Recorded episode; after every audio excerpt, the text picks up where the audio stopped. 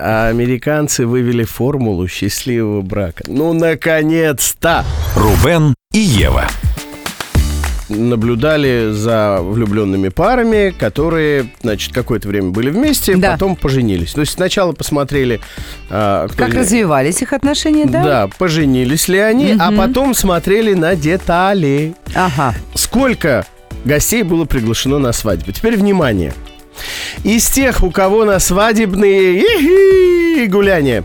А, было приглашено больше 150 гостей, о супружестве спустя там 3 года, 4 года хорошо отзывались почти 50%. То есть целая половина, но для этого надо, чтобы было начиная от 151 гостя. Ну, а иначе неловко же, да, получается, перед теми, кого приглашал на свадьбу. Ну, если, если это повод быть вместе, то, Ну, конечно, ладно печалька. тебе. Из тех, кто приглашал от 50 до 150 друзей и родственников, хорошо отзывались уже меньше 40%. Вот. А из любителей скромных свадеб, к которым приехало меньше 50 всего-то, меньше 50 человек, лишь 31% говорили, что брак это по-прежнему хорошо.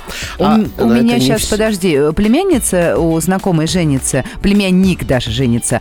А, э, и вот у них как раз 48-52, они говорили, гостей, лучше 52. Лучше, чем 48. Не, ну еще лучше Не, 151. ну, если вот все-таки такими Ну, категориями. Ну, надо какую-нибудь ближайшую квартиру, где прописано, ну, точнее, не прописано, а живет человек 40 таджиков, вот две-три такие квартиры пригласить, и уже нормально.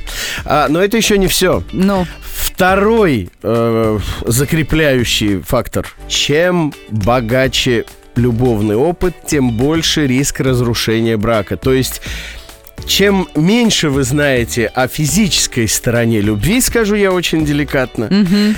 тем счастливее у вас отношения. Сейчас я, подожди, была очень интересная пометочка. Что касается отсутствия опыта, я цитирую, не дураками же были наши прадеды, ну, видимо, те, которые на Диком Западе, которые не позволяли внучкам сравнивать мужчин с кем-либо. А, То есть э, мы еще раз приходим к тому, что счастье в неведении. Меньше знаешь, крепче спишь Да. друг с другом. ну,